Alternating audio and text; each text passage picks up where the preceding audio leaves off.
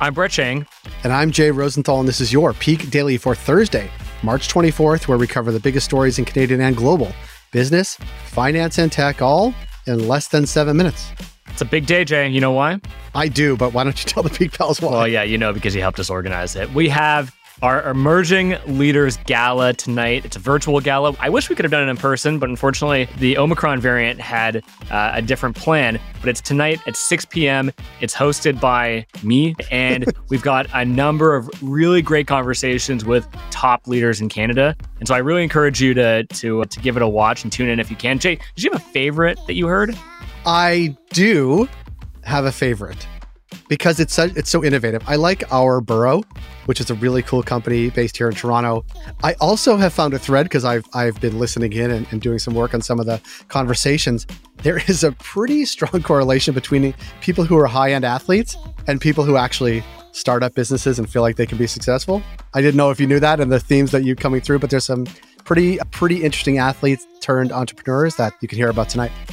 Yeah, I noticed that as well. Unfortunately, that that did not run through me, Jay, and so we'll see how it turns out. But I, you know, I'm trying. To, although, speaking of which, I have now decided to wake up at 6 a.m. every day and get really fit before the summer. So we'll see how that goes. I'll keep everyone it, updated. How are you going to do that?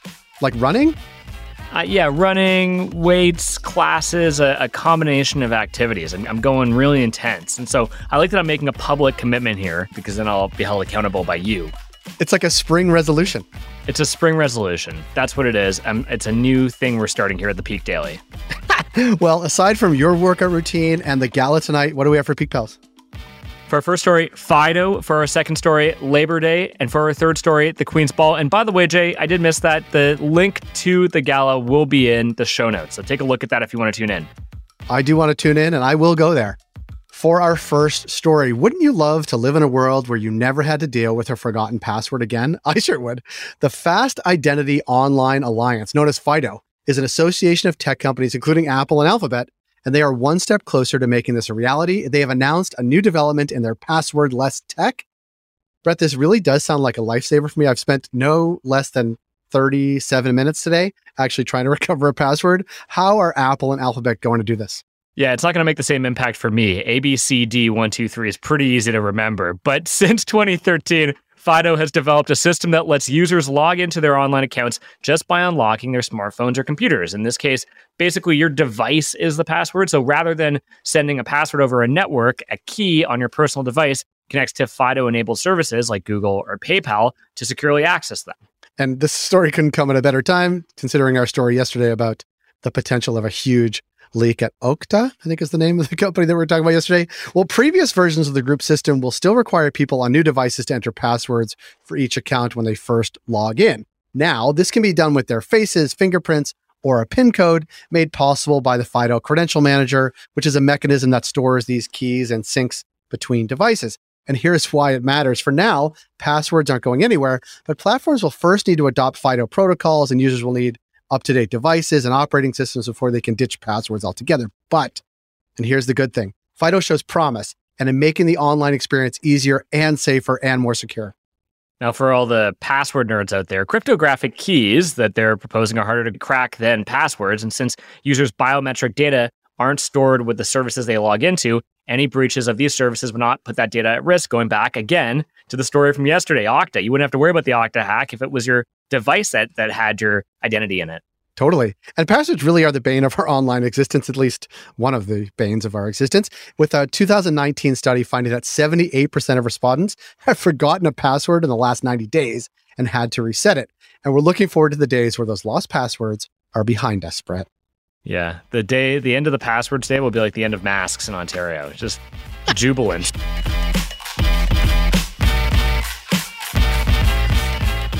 For our second story, following a victory against organized labor last week, Amazon is facing more union votes this week at a number of their U.S. warehouses. Jay, this is looking like a I'm what I'm to calling a tsunami of tension. I'm not sure if that makes sense for one of the world's biggest companies. What's happening? Well, warehouse workers in Staten Island begin voting Friday on whether to form a union. If successful, they'd be the first group of Amazon employees in North America to unionize, with another Staten Island warehouse voting on April 25th. And here's what's working in their favor. So, New York is one of the most union friendly states in America and has challenged Amazon in the past, most notably when Amazon proposed their HQ2 in New York City and it was canceled. That was a lot because of organized labor, which gives hope to organizers that the vote might actually succeed. I think AOC had something to do with it too, Brett. But during the pandemic, Amazon has raised wages that were already above the national minimum and introduced new safety training. But union organizers are still citing improved pay, benefits, and working conditions as the main reasons to unionize. Now, this vote comes at the same time as a revote of a unionization effort at an Amazon warehouse in Bessemer, Alabama. Now, quick history lesson. Last year, a union vote there failed but the U.S. Labor Relations Board said that Amazon improperly interfered in the election using union busting tactics, necessitating a revote.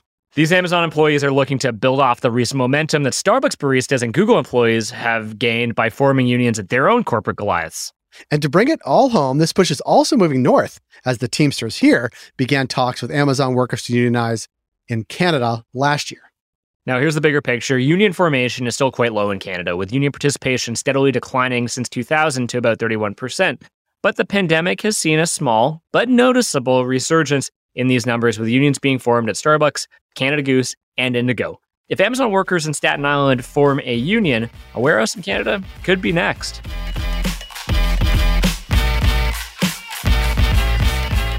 And for our final story, binge watching is so 2021.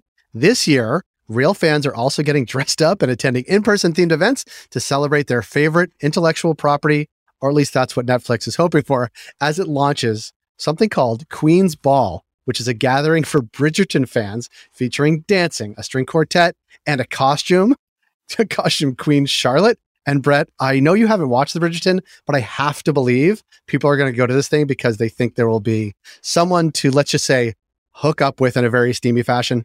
What's going on here, Brett? Well, before we get there, though, Jay, I'd love to hear is there a real life experience of Netflix IP that you would want to go to? Huh. It's a good question, Brett. Well, I would go in real life to Scranton, Pennsylvania to go visit Michael Scott in the Carthy office. I think that would be fun.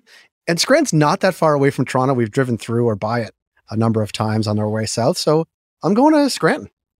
I- I'm not paid by Netflix. I don't work there, but I might just have the best idea of the year. So one of the biggest shows on Netflix is Drive to Survive about yeah. Formula One. Yeah. How about instead of doing this Bridgerton party, they just host viewing parties for the races? I'd go to that. Anyways, you know, that's free for them. They can take it and run with it, but it's a great idea. So, anyways, the Queen's Ball, which Netflix bills as a 90 minute long Bridgerton experience, will welcome fans in Montreal, Chicago, Los Angeles, and Washington, D.C. starting today. Now, basically, the bigger picture is that traditional studios, and entertainment companies they squeeze as much value out of their intellectual property as possible, turning movies and television shows into theme park rides, Lego sets, lunch boxes, and every other line of merchandise that you can imagine. I just like the idea of 90 minutes and Bridgerton being in the same thing. It's it's somewhat shorter than that, if you know what I'm saying, Brett. This is a relatively new territory for streaming platforms like Netflix, which have until now focused on subscriptions to drive revenue.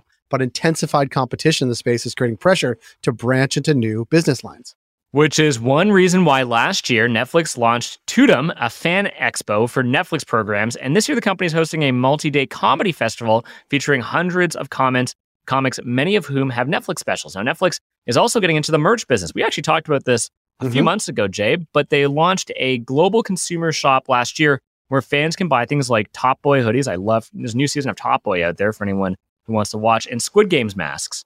In terms of why it matters, this signals a bigger trend, Brett. Many fans no longer want to just consume their favorite content. They also want to live it, whether through fashion choices, conventions, or in real life experiences.